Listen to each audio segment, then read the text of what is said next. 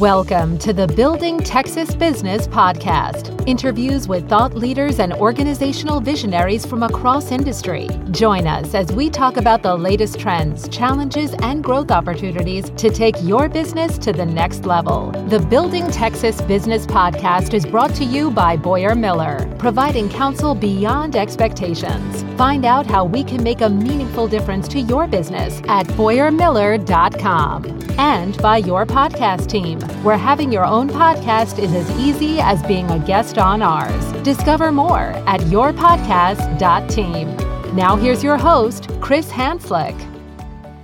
All right. Welcome, everybody. Welcome to Building Texas Business Live. So honored tonight, one to have all you here, but especially to have Ryan and Crystal Waugh, good friends of ours, here with us tonight to share their story. We started this podcast a year and a half ago. This is episode 40. Uh, so yes, wow, landmark, and uh, so yeah, it's all about meeting and hearing the stories of entrepreneurs and business owners. So sit back, enjoy your wine, and we're going to learn a little bit more about Ryan and Crystal's story. So thank you both for being here. Thank you for having us. Thank you for having us. Uh, we're thrilled. This is fun. Yeah. So let's, I mean, I always start the podcast off asking someone, you know, what you're known for. So that's, we kind of know what you're known for. But the other part of that question is what inspired you to get into the business you're in? And yours is pretty unique and special. So Ryan, can you start with what inspired you to be a winemaker and start a winery? Yeah. Well, I brought a special prop. Brought a display. Awesome. Brought a display. So okay. I grew up in Oregon, rural Oregon, and I got a scholarship to Santa Clara, and I wanted to be a doctor. So I was in the biochemistry program there, and my freshman year I met a girl, not Crystal.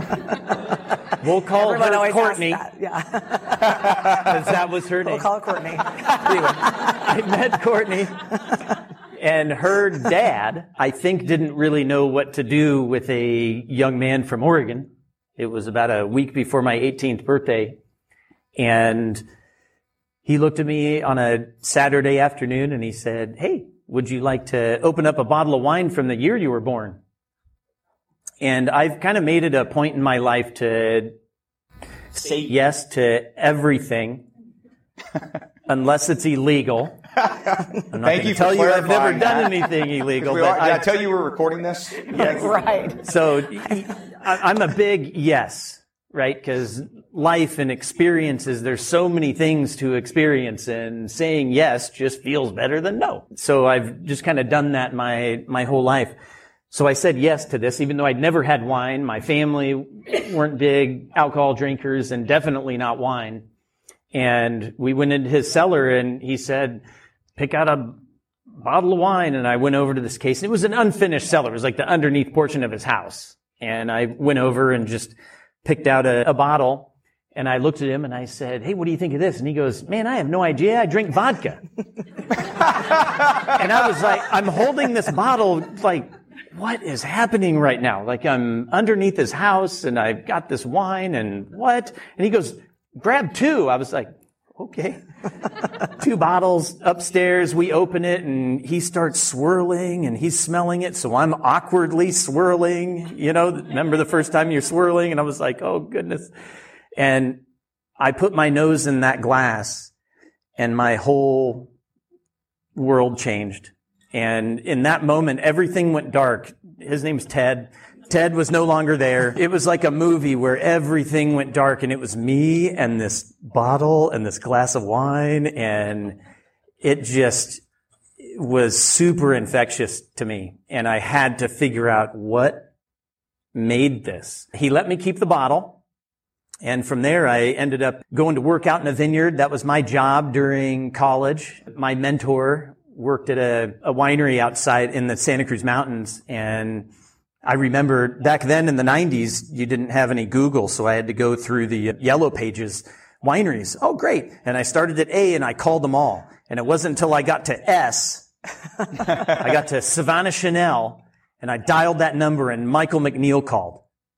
Or he picked up the phone and I was like, oh, and I asked him if I could get a job and he goes, oh yeah, sure. Hey, why don't you come up here? And I was like, really? It's great. He threw me out in a vineyard and that was 28 harvests ago. So that's all I've done in my career is grow grapes and make wine. And I brought that bottle for everybody to see. So one of our customers who are amazing are our Fockers. We call them the Fockers. So that, yeah, you get Focked and you become a Focker and it's all great. But that stands for Friends of Waugh Club. Chris is one. Thank you for clarifying what it was before you said I was one. You're welcome. You're welcome. Anyway, one of our customers accidentally broke it in 2003, but my beautiful wife put it into a shadow box, and this sits in our house when you walk in. It hangs in our entryway.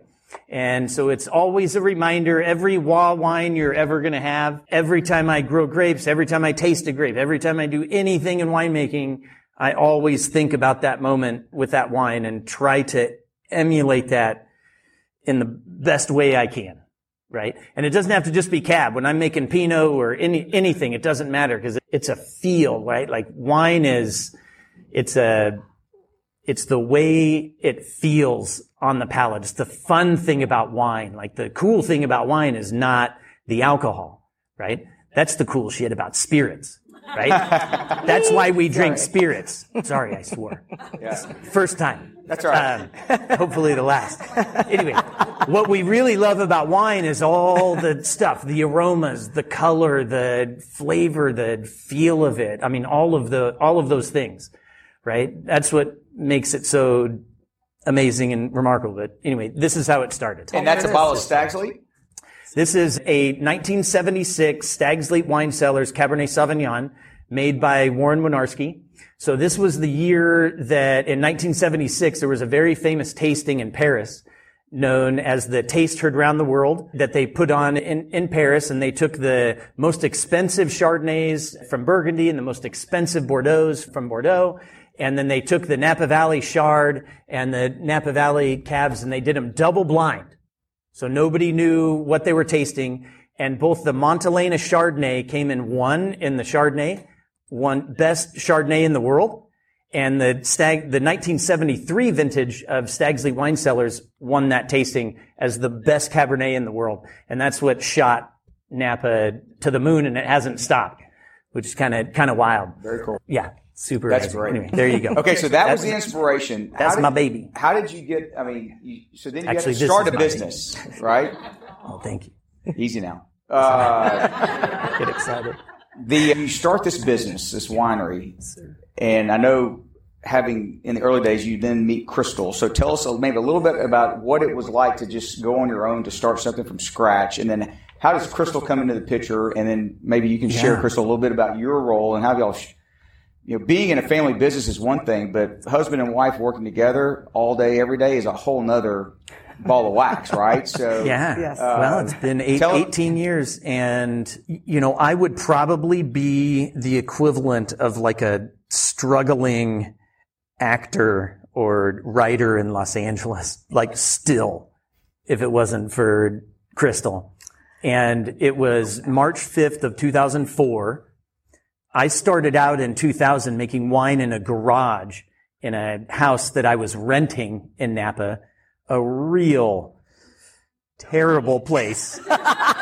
You know, you, you Really You know terrible. it's coming. Like a lean, it was like termites holding hands. It's awful. Built in the 50s and it was awful.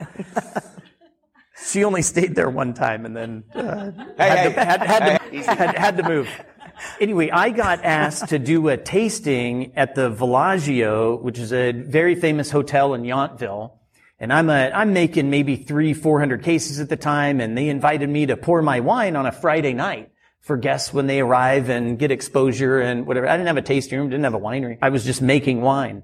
And so I'm there, I'm all set up, and this group of 10 girls walk in, and they're super loud, everybody's going crazy, and the bride walks up to me, and she said, oh, I'm getting married in a couple months, and I got all my girls here, and we're at bachelorette party, whatever. I was like, oh, sweet. So I'm like, hey, Zinfandel. You know, she comes up for another glass. I'm like, we're celebrating. And she comes up for a third glass, and I was like, wow, she really likes this. It's great. And it turns out that she went back to Kathy Tortomasi Kathy, if you're listening to this, she Oh, no she names. went. She goes back to the group and she wants to come up for a fourth glass, but she's embarrassed. So she's asking all her girlfriends who hasn't been up there for wine. So one of them hadn't been up there, and she came up and asked for some Zin, and we got married a year later. so that's how I met Crystal Kettle, Crystal Waugh, sweet thing, and 18 years. And it turns out she was, I mean, she changed my life in many ways. Most importantly, personally, I was a little lost, as you can tell. I'm a very passionate person, and sometimes you you can go off course a little bit. And, you know, most, I mean, I hate saying, I mean, I'm a, I am an artist, which means I'm a little crazy. And so Crystal is not. She is my center. She's my rock. She's everything. And when, Just trying to make me when I, when I, thing. when I met her, I didn't her, bring Kleenex up I here, know. okay? So, no. when I met her, I was selling wine everywhere. I was doing all this stuff and, you know, private tastings and I was doing wholesale. I was doing all this, didn't really have any focus. I was just seat in my pants, right? Like I just love growing grapes and I love making wine and, you know, no real focus. And she came in and just stabilized everything. And we went from 300, 400 cases to the 3,000 to 4,000 that we are now, almost all direct to consumer, all because of Crystal. I mean, we have a lot of wine club members and all of them have Crystal's cell phone. They all text her. She manages all their accounts. She knows their kids, their cats, their dogs, their whatever. I mean, she is a total badass. well, that's a great And- segue. I want to talk to Yes. the badass now. Uh, You should. so, so Crystal, I mean, how bad was it when you stepped in? I mean, I, I, what, what? So, what were some of the things you did to help organize this business? I mean, and, and what experience did you have before that doing that? Well, so I didn't have any wine, like professional wine experience. I mean, I had like professional happy hour experience, like maybe a lot of y'all do, right?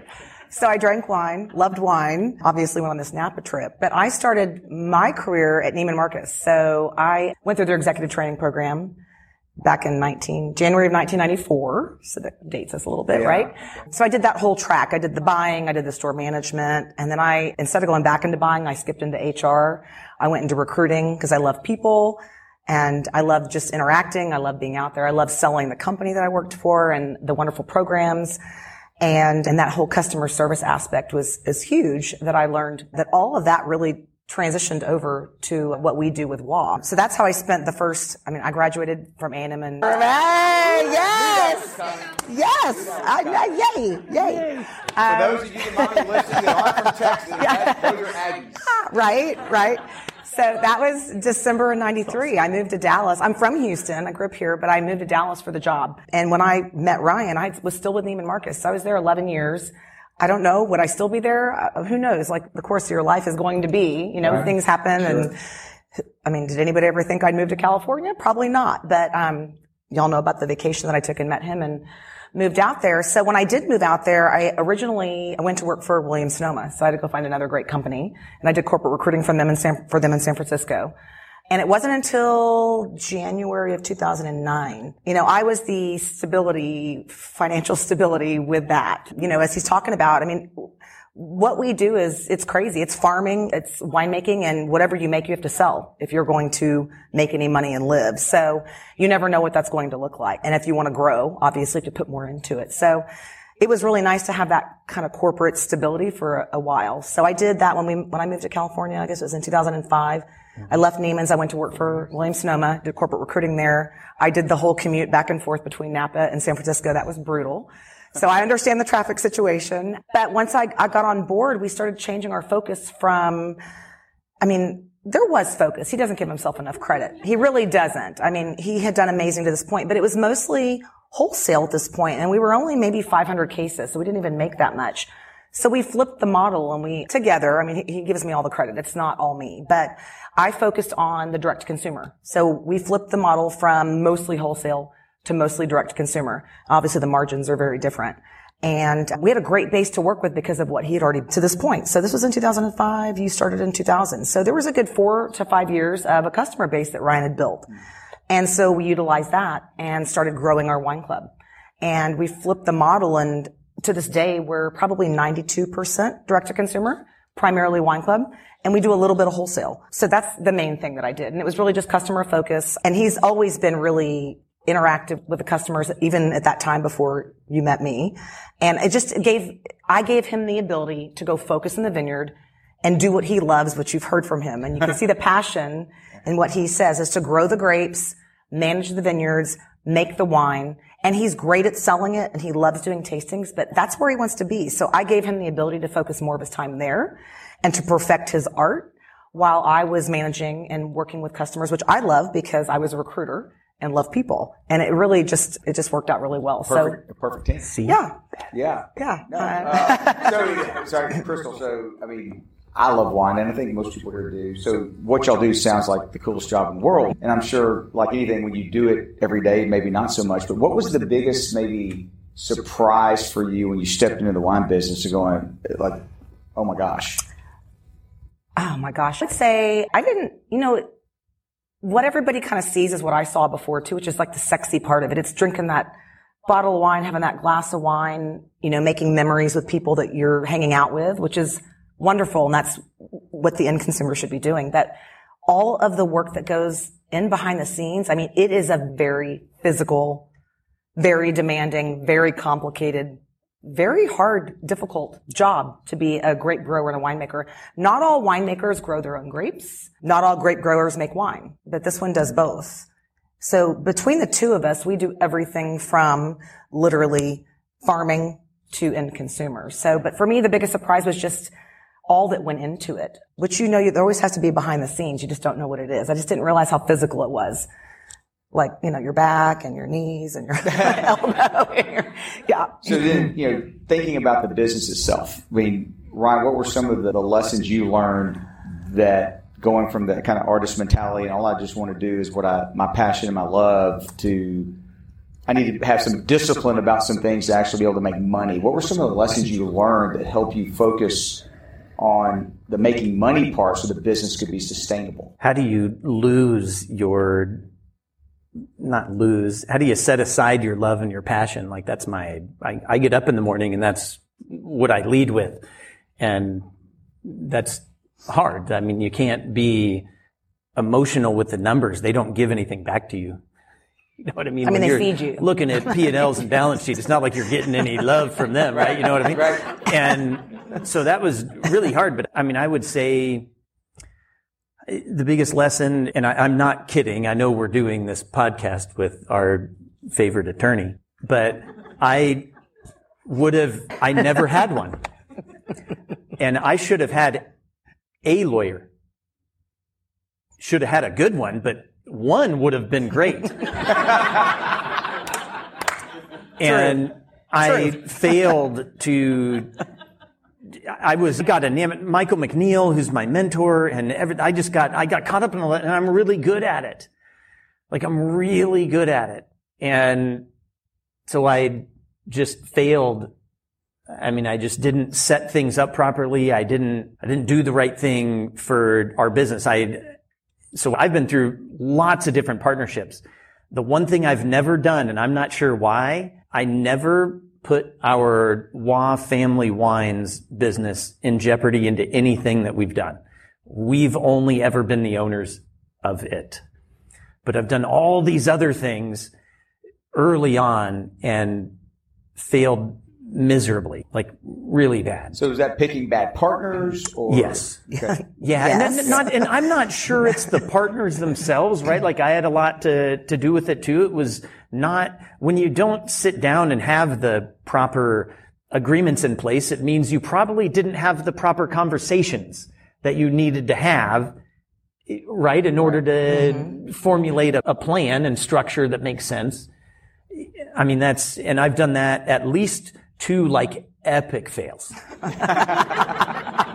I mean, they're now funny and we can laugh about them, Crystal and I, but they were not funny. it was not fun. Time, time heals all wounds, but you bring up a couple good points. We tell clients all the time if you have this entity you started, it's not always good to bring in partners or even key employees. There's other ways to incentivize them but maintain ownership. Right. So you at least did that right in the key part of your business. Mm-hmm. I did, and honestly, I don't know why. Sometimes lucky. I, yeah, luck. A little bit of luck. Whatever. Yeah. The other thing is having that hard conversation up front because on the beginning of any venture, everyone yeah. gets along, and yeah. uh, we see people try to save money on the front end by not hiring a lawyer and just putting it together. And I think we the phrase we use up here is, you know, if you invest a little bit up front, it'll save you 10x on the back. Yeah. And mm-hmm.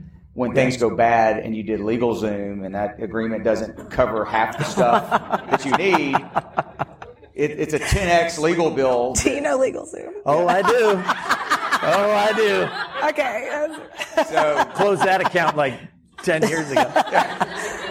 Boom. No LegalZoom. Crystal, how about you? I mean, you know, you obviously, Crystal, had you had a business background, a corporate background, but then you step into this kind of effectively a startup, family-owned business. What uh-huh. were some of the the lessons learned in you know having to manage and run a small company?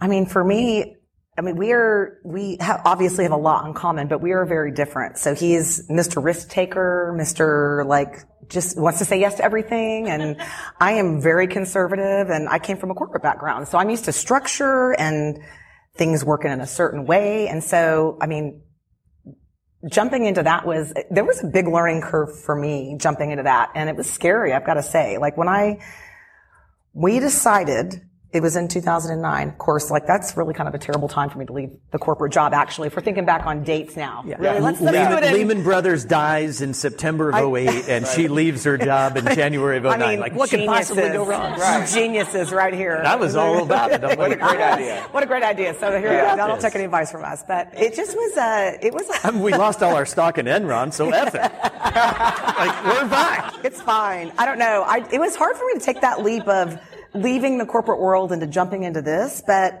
I mean, I desperately wanted to be involved in it on a day-to-day basis. I mean, I was kind of, in, I was involved in it from a distance, but I was in San Francisco all the time and he was in Napa. That's very And he difficult. was in jeans and you were yes, dressing up. Yes, like, I was dressed up and I sat in traffic jeans, for four hours shorts. a day. I mean, you know. yeah, he doesn't have a blazer. We talked about this. Right. There's no suits. That's right. But anyway, it just, yeah, it, for me, the, my biggest challenge was kind of adjusting to this. I don't, the unknown was, I mean, not that you ever really know. I mean, we don't, none of us know what's going to happen tomorrow necessarily. I mean, you do in some aspects of your life, but really it's like the unknown of your financial well-being. And, um, I'm not going to say it makes you work harder because I worked just as hard, but for me, it was just scary not knowing. Yeah. And I'm that person, I'm also that type A personality. That's why I was always in, in, the corporate job, which I still love and adore, and I'm not in it anymore. I still appreciate that, but I have learned to really appreciate this environment. And I think I've thrived in it. And I definitely yeah. think because I'm so conservative and because I have that structured background, I, that's what really helped me to ground for us to kind of meet in the middle and him to bring me out of like, it doesn't always have to be like this and this. And I'm like, it doesn't always have to be like just whatever, anything, you know? But so that was the most challenging part for me and figuring out how to function successfully in that environment. I don't know exactly how I did that, to be honest with you. It just, day to day. You learn as you go. Survive. You just survive. Like we, you learn day to day. We have never had a conversation formally about our roles in it's the true. company. We don't have we don't have weekly meetings or we don't have meetings about oh you're doing that you're doing that like it's very clear what each of us do but it just happened organically I grow grapes, I make wine, yeah. I make vodka, I do the whatever, we're there, and then I step into the sales. But she does all the back end and yeah. all the customers and all the, I mean, all of that work, all the shipping, all the, I mean, it's crazy. And we both look at each other, we're like, I couldn't do that job. Yeah. Well, like, I couldn't do the job. You're going to do my. well, you just, I mean, you said what I was thinking. You both played each other's strengths and allow those strengths to yes. flourish and yes and you just kind of figure it out without formally discussing it. Yeah. Yeah. So I mean, it's, it's hard to give. Wild. And we think about that a lot. We're like, man, we're super lucky because we're with each other all day, every day. All and I, and like, I still how? can't get enough. How Yeah. do you work with your spouse? I don't. It just works. because you drink wine all day. I No, I mean, people think that's the what we do, but that's not clearly mine. the answer. Uh, okay, so so let, now we're gonna we'll talk a little bit about a transition that led to us meeting one another, and that was like so many businesses that we've seen over the last couple of years. You're in California and you moved to Texas. We've had a great fortune to help a lot of companies in that transition, you included. So, how, tell us what led to that, and how's that transition going? Take that one. Well, okay, I'll start with what led to that. Well, okay, first of all, you know they say you can't take the Texas out of the girl. I mean, Uh-huh. and we always come back. I mean, it just is a it's a fact. I didn't Hey, know. maybe can you zoom in on the cowboy boots? All right, let's do that. I didn't know we were coming back, but honestly, the conversation started in 2017. If y'all remember, I mean, there have been so many fires you might not remember, but the big fire in 2017, which was kind of the first one in Napa, the first big one in Napa since like many years prior, where it The literally 80s. surra- since the 80s, since it really surrounded Napa, jumped a highway, went into Santa Rosa. And I mean, we were affected by it, not only as being a part of the community because it was just terrifying, but also the winery facility that we built, the entire property burned down.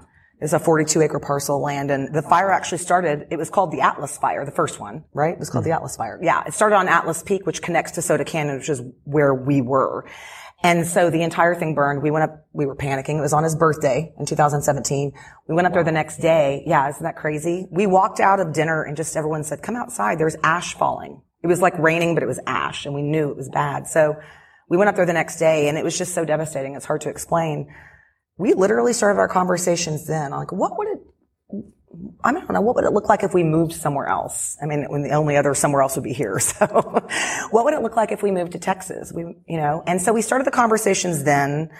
We had lots of in-depth conversations about it in 17 and not even knowing that fire season was now a thing. Like it wasn't just an isolated thing in 17. It's Right. like every year since there's something and it's all over California and it's all over other states as well, you know, with the way things are going, with how dry everything is. And so 18 fires again. I mean, it just, it really has started affecting our quality of life. And also it was very scared from a business mm-hmm. standpoint as well. And it still is. I mean, we're constantly watching that, but we talked about it every year. In 19, we said, let's bring the kids. We've got two boys that are 16 and 13 now. So let's take the kids to Texas. Let's go to an A&M game. So we took them to the A&M Alabama game. Y'all can do it. Y'all can do it. We took them to the A&M Alabama game in 19 and we were like, okay. So we started talking about actually moving to College Station. We should, we could live here. We had the conversations again and it wasn't until 2020 that we said, okay, COVID happened. So a lot of things happened. The fires are the things, is the thing that started the conversation. But then as we started having more conversation and COVID happened, that was a strange, that whole thing was just strange. And we were all cooped up forever. Y'all weren't cooped up as long as we were, but we were cooped up forever for like a year and a Wi- half. I mean, we wineries shut left. down. but Wineries, The wineries. your livelihood shut down, all the restaurants, everything was shut down. And then we just started talking about like what else is not going great here? Like, okay, the regulations. How long was that list? Oh man. well, and then you start really digging At into it. At the top was grapes and weather. Yeah. And then there were That, like, that a good list. Yeah. So then it was uh, regulations, which you can talk more about, but also school. Like the state kept taking money away from education and we've got two kids that are in school. So there were a lot of considerations that we were talking about. It wasn't just the fires, but that's what started it. And so then we, like, we were serious about it at that point. We had talked about it at nauseum since 17. Like literally we had this conversation probably once a quarter, I'd say. Yeah. Yeah. Oh, yeah. So regulations wise though, you can kind of just give a tidbit about in terms of running our business, like not small well, then it was friendly. We were taking it 2020, it's a whole new world, right? Like, oh, you can do things remotely. Like, I wasn't sure our Fockers would like us living somewhere else. Why you leaving your vines or the wine or whatever? And, but it's a whole new perspective for everybody. The workforce, consumers, whatever. Everybody looks at things a little bit differently. And we're like, I don't know, maybe we can do this. So we kept the house there and we moved. Actually, we arrived Christmas Day of 2020 the boys and I had never seen the house, nor had we ever been to Magnolia. That is trust. and That we showed up. Christmas morning. We're like, hey, new town, new house. And it was great. And we spent that year all the way through the 21 harvest, like can we do this? Can I do it remotely? Can I be a vacationing winemaker? And it turns out it's the greatest thing ever. and I should have done it 10 years ago. And I get all the wonderful things that you all love about wine and that I love about growing grapes and making wine. I get all the fun stuff and I don't have to deal with any of the negativity that, that surrounds it out there. Cause there's a lot. I mean, there's just a lot going on out there and I don't have to deal with it anymore. And it turns out I was a little upset early on because what I learned really was the vines really don't need me. I took that personally for a handful of months and it turns out the wine really doesn't either. Oh, it uh, does too. Because I don't, once we make the wine, like it, it sits in barrel and does its thing. You know, I don't go in there all the time. I'm not, I try not to upset them. I mean, I play them music during harvest while they're aging and I do all their shit. Okay, well, it depends on the varietal. Barenaked Ladies. So I'm definitely a huge naked fan. ladies. Definitely, Really great. The barrels hear that for But sure. It's pretty eclectic, my my musical interests. But whatever the, the whole point is, what you want is of energy to the wine. That's what we focus on, and it rewards you back. I love it. Pretty I much. love it. Okay. So tell us, what are you doing or how has your business expanded or grown since moving to Texas? What are some of the new opportunities that you've taken advantage of? Mm. What are some of the ones maybe on the horizon that you see as opportunities? That's a great question. It's been awesome. What we found was that leaving the West Coast and being in Houston, we are remarkably closer to our customer base physically. So I've already done day trips to Miami, day trips to Chicago, day trips to Kansas City, like there and back, seeing Fockers and accounts and whatever and things. I've seen more people, you know, in the last two years than I did, and let's take COVID out of it, but even before that, in the previous probably five years be, before COVID, just because of location and how fast I can get to people. And time zone. And, It's and it's awesome. yeah. And then we're getting back to our sort of grassroots of, because relationships is every, is everything to us. Like our entire business, everything is all relationships.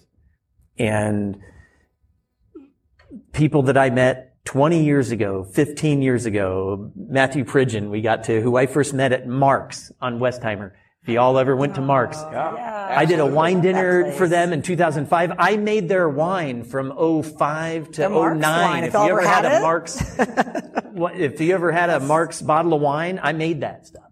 I said stuff. Thank you.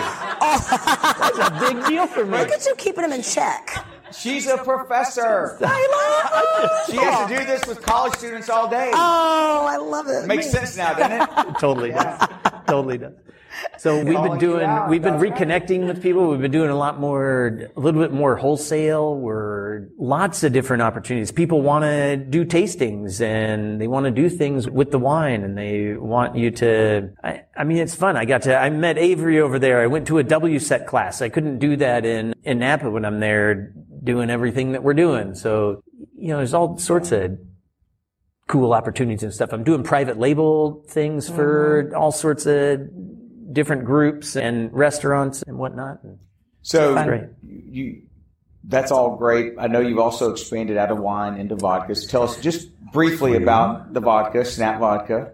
Yes. You see, he said Keep it- briefly. briefly and keep it clean. Never mind. Just tell us briefly. You don't have to keep it clean. Ah, just tell them how We're you make the spirit. here. You make the spirit. the Crystal owns a distillery called Texas Ferments. It's at a college station. What I know. I love that. she owns a winery too. It's a winery and distillery on the same piece of property up in College Station. She was able to get the permits, get two buildings built, start. I do all the formulations for her vodka. Took six months to do that. In nine months, I was able to, we were able to accomplish what took 15 years in California. And I am not kidding you, millions of dollars nine months and 50 grand. I'm not kidding Because you. you were in that's, Texas. That's Yes. the calculus. Yes. I know. th- th- I have the same, we have the same rights, the same everything as you would have in California, we have in College Station, and that was the met 50 grand to 2 million, like 1.8. Okay, if there's no better commercial for that Texas is business friendly, that's it. It's ridiculous. They stay out of our way. I just filed the monthly reports and whatever. I, I've never even seen a building official. I've never even seen one. I submit my stuff and Let's you go get there. anybody in I know, and So fight anybody. Like, okay, you might Well, want it's to. COVID, so they were doing things through. Uh, I hope the building inspectors in Brazos County don't lose their job over that. Uh, Are there any here? I'm not Yeah, the one that here. didn't show up. but they might listen. I don't know. I mean, Yeah, Eddie, we're just gonna. yeah.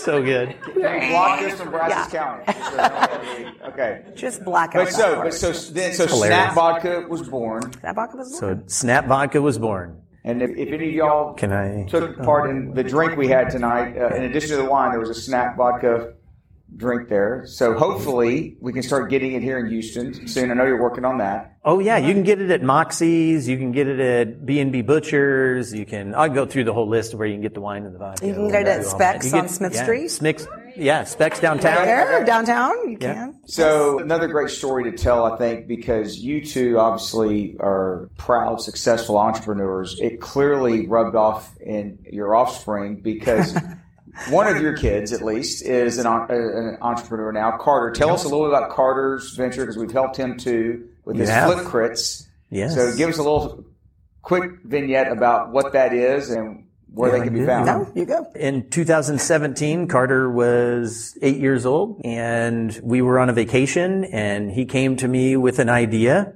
and he said, Daddy, I hate my Crocs and I hate my flip flops. I'd like to make a flip crit. And I said, what? His nickname is Crit, Crit. or Critter, Crit for short. And I said, well, you got to put together a business plan, buddy. And he goes, what's a business plan? And I said, well, you got to write the reasons why. Why are you going into business? And then who, what, where, when, blah, blah, blah. You got to write down how you're going to make money? Like, what is this thing about? What are you doing? Anyway, he went and did this three page little business plan. Hilarious. But there was a lot of substance in there. And I sent it off to, I'd learned a lot of things, and I sent it off to our IP lawyer. and his name is Chris. Yes, different Chris. It was really Yes. wild. And Chris came back two days later and he's like, you're not going to believe this, but I think your son could get a utility patent on the design of his shoe. And I said, what? What? And he goes, yeah, not only that, like he's created some words like that have never been created before. so we could protect those. And I was like, yeah, do that. and so Crits was born. Carter owns the word adventurability. He owns sugar foam. He owns all sorts of stuff. And he has a utility patent on this shoe. Anyway, yada. He sells in Nordstrom.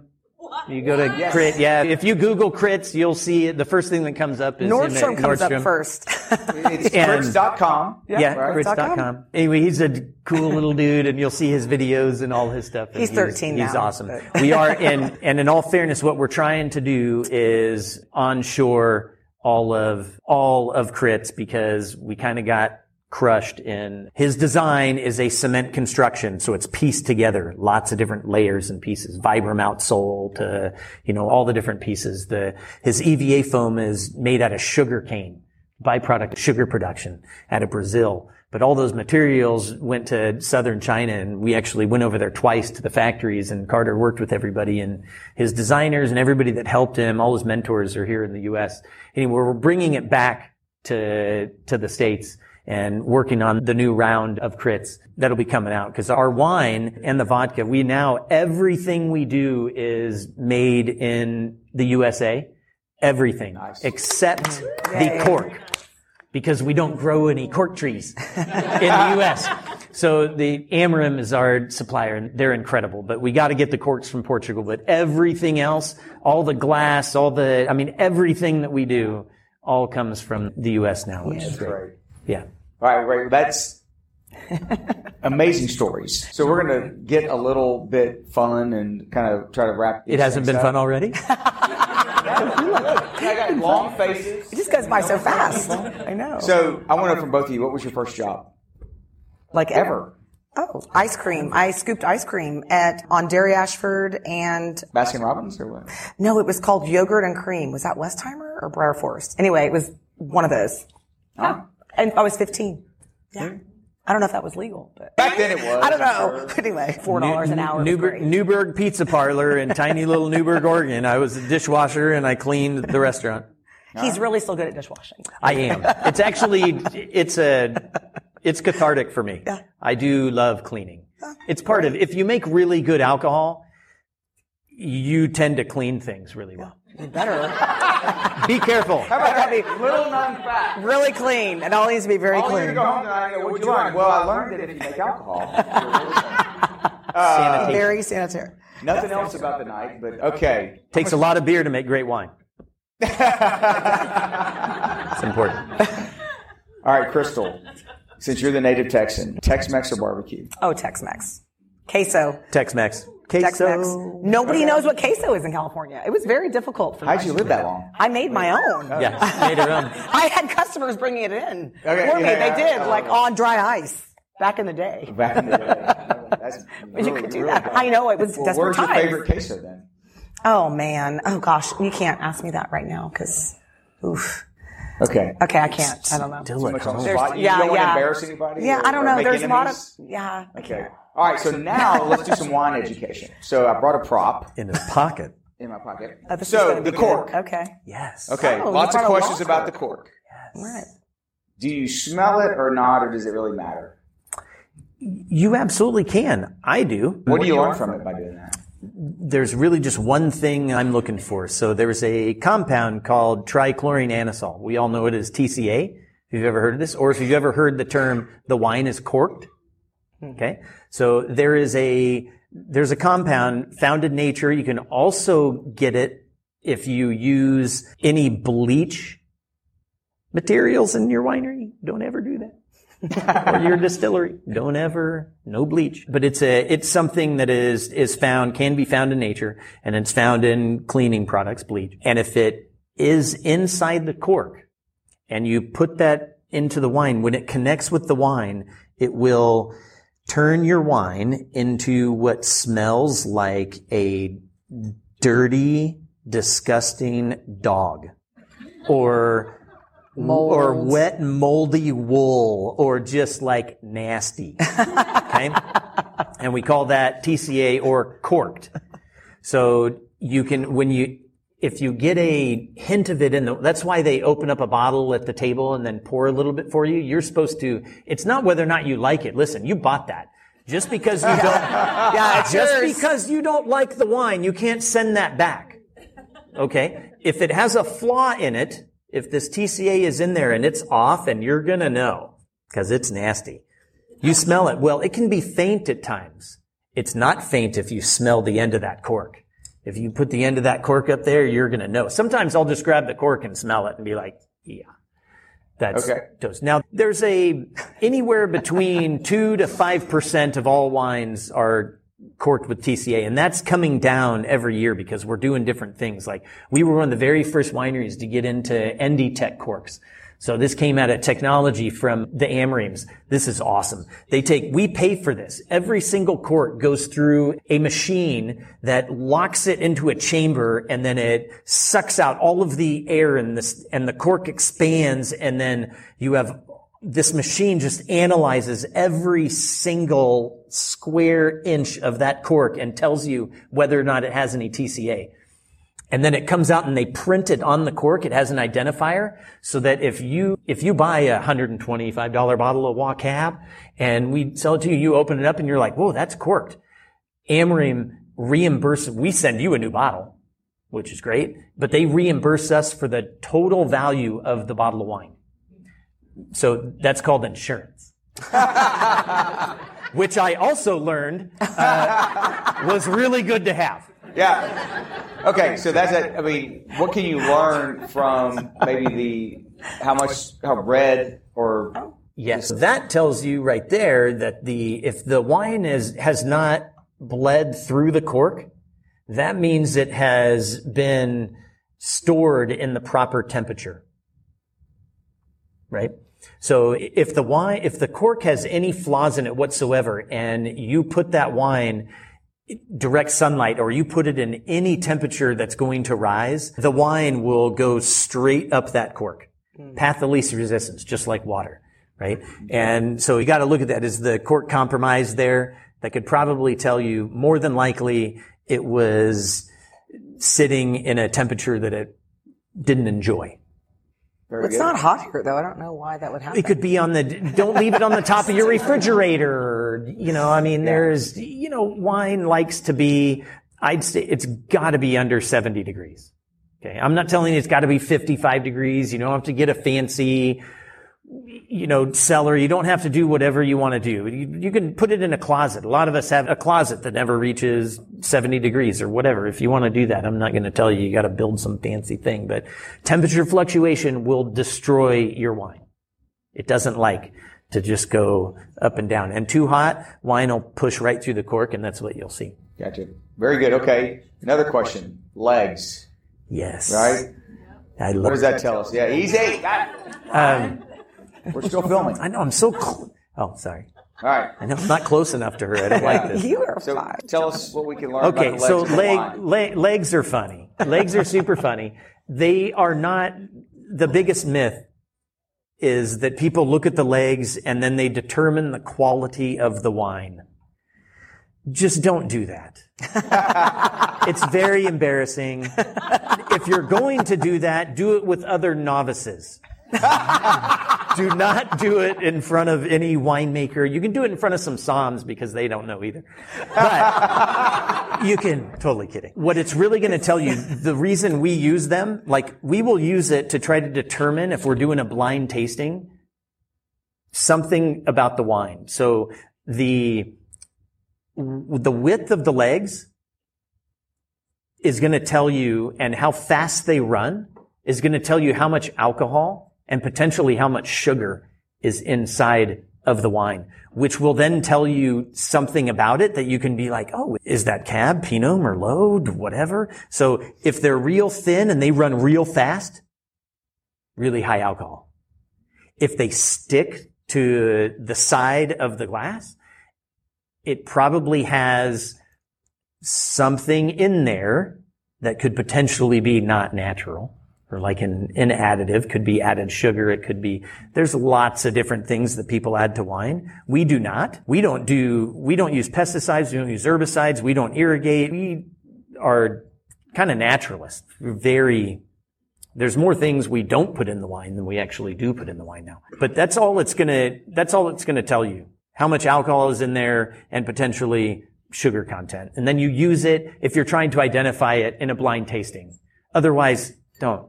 Like, Just oh, don't. Oh, look at the legs on that. It's such a great wine. I hear that a lot, actually. Don't do Yeah, I do hear that a lot. Yeah. Yeah. Okay, so then lastly, where, since we're in Houston, where around here can we find your wines? Our wine. Yes. We don't do any retail. So I'm sorry about that, but I brought my handy list so we didn't forget any of leave our anything partners. Well, in addition to the, I guess, QR codes where you could go to their website and sign up to be a Fokker. That's correct. Yes, you are a Fokker and get fucked. You have access to everything. Everything. And we have fun in case y'all didn't But- notice. Yeah, it's pretty fun.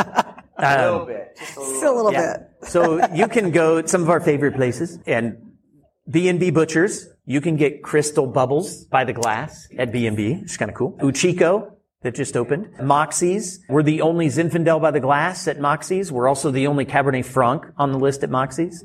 You can also get the Snap at Moxie's.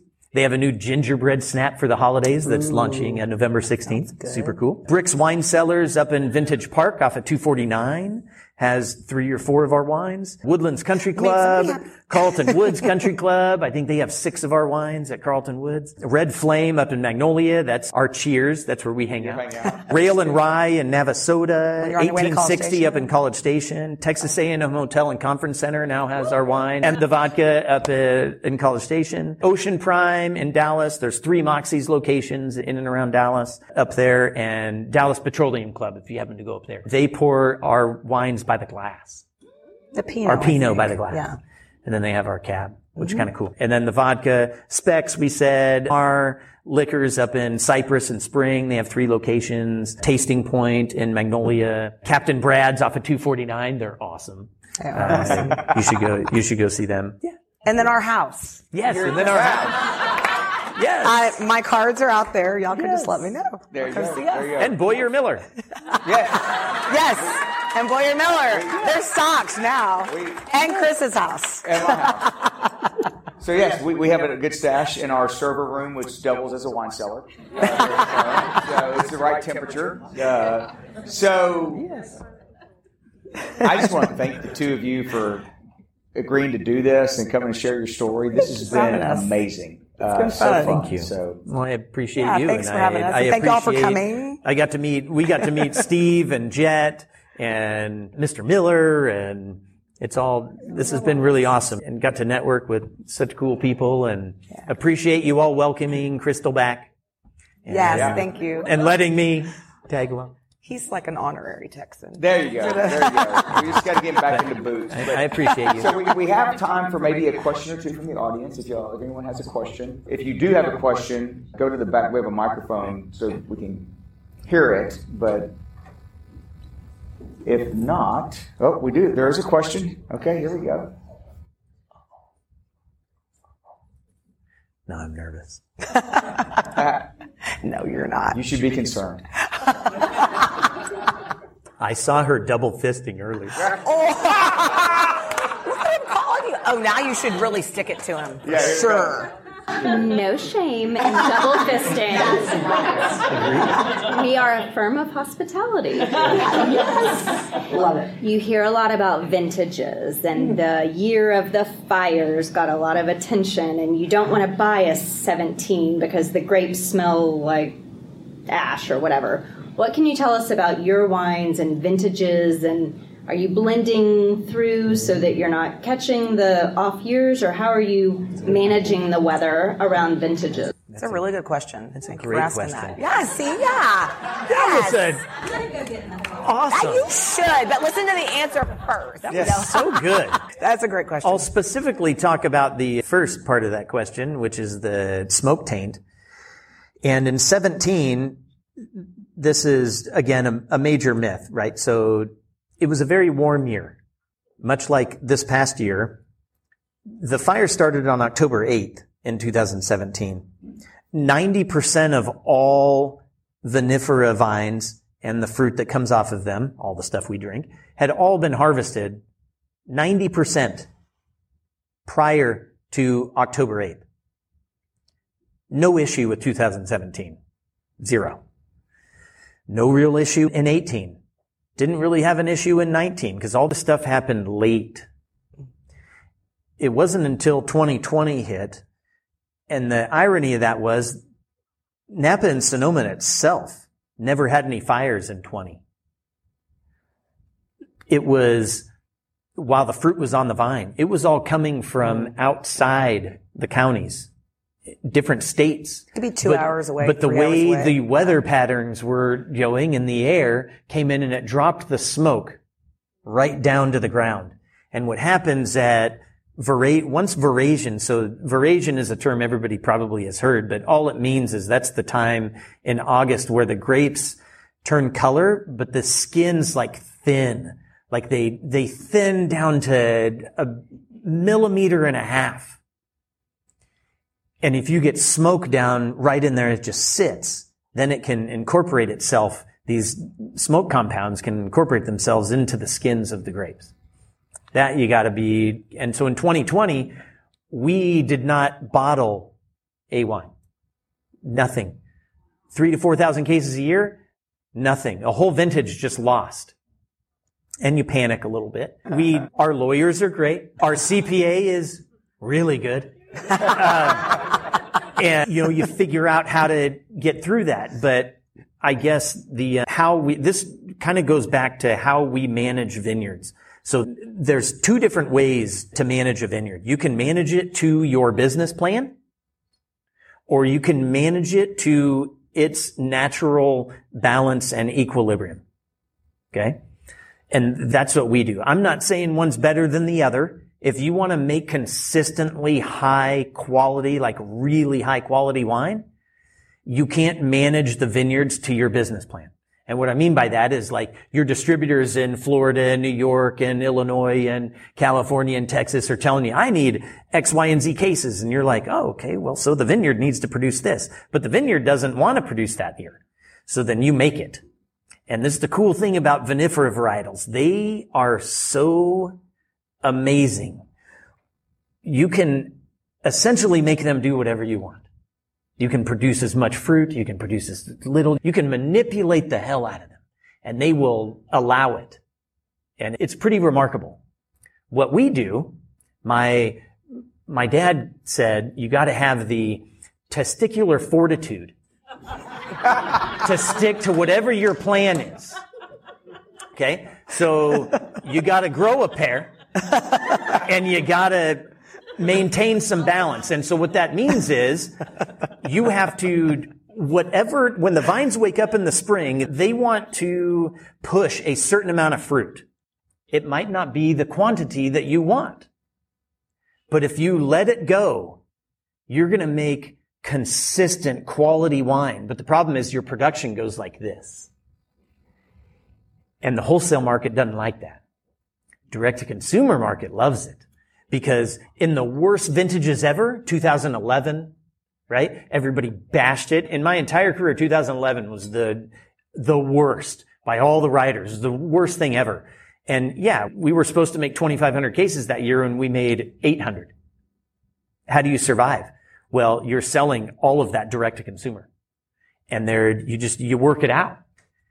And the quality just stays. And so when your customers, when you constantly deliver every year and you constantly deliver, they notice.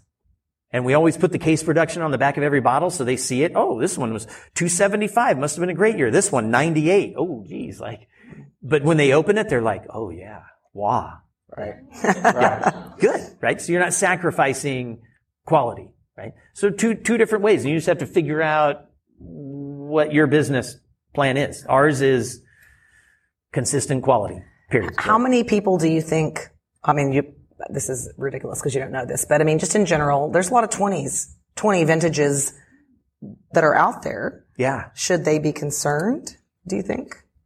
I mean, what's the deal with that? No, because uh, you know they might taste the, okay, but they might have smoke yeah, compounds because it's in them. not everywhere. Like Napa and Sonoma took a beating, right? It, it really did. Now Napa and Sonoma, if we put this in perspective, just in California wine production, Napa and Sonoma is 4%. 4% of the entire state is right. both of them combined. Okay, that's like it's very small. Central Coast. So it's mm-hmm. nothing to totally be concerned about. Plus there's, UC Davis gave us a bunch of protocols that you could use to try to, you know, mitigate the impact from the smoke particles and the taint. It's just, I don't, I think you're fine. If you find one, I trust my industry, even the high producing volume producers. I trust them because that stuff is very hard to do. You know, I'm, I might bash a certain producer because I don't drink their style, mm-hmm. right? I don't, I don't like that, but I won't bash them for their business or like the, it's very hard to make millions of cases of things even taste good and let alone do it, make it the same every year and do that. It's very hard. It's just as hard to make our wine as it is to make a million cases of something. Mm-hmm. So, you know, lots of respect for this industry. And I don't, I really don't think they're going to put something out there. That'd be an outlier mm-hmm. if somebody pushed something that was just really garbage. Okay. You know? Yeah. Good deal. All right. Good question. One more. So I am the wife and mother of three Aggies. Crystal, and uh, one of whom is named Ryan. Welcome to the great state of Texas. Oh, so great. Uh, my question is, as you know, there are many Texas wineries, including one that shall remain unnamed in Bryan College Station. Have you ever thought about growing grapes in the great state of Texas, and how do you feel about the soil conditions, etc.? Great question. You might need more wine I, for the winery that will be unnamed, I am meeting Paul next week. so I grew up with Ryan. oh, I know. Paul. Yes. Right. Yes. Okay. So I will. I tell do him think you said his hello. port is one of the was used to be one of the better ports around. You- you- in in in your question, you bring up something that's a really good point because soil is probably the thing I think about least. Because vines, these things are, I mean, just straight up magical to to start. They do not need. When we all think of farming, we think of like really rich soil and you're thinking, you know, stuff you, dirt you can get your hands on and you do all that. But the irony is some of the greatest vineyards in the world have no soil whatsoever, right? They're in all types of rock or clay or nasty stuff. I mean, just things that you like walk through and you're like, what? I mean, if you ever walked through parts of northern Burgundy or right bank, left bank Bordeaux or, you know, all sorts of parts of Napa. I mean, Napa had, the cool thing about Napa is every single soil type that you, and any soil engineers in here, you're probably going to know this, every single We- we soil don't know any type that, None. every single soil type that exists on this planet is found in Napa and Sonoma. Every single one. It's a phenomenal place, but it's not a rich, soily thing. You know, the climate and the weather, super important.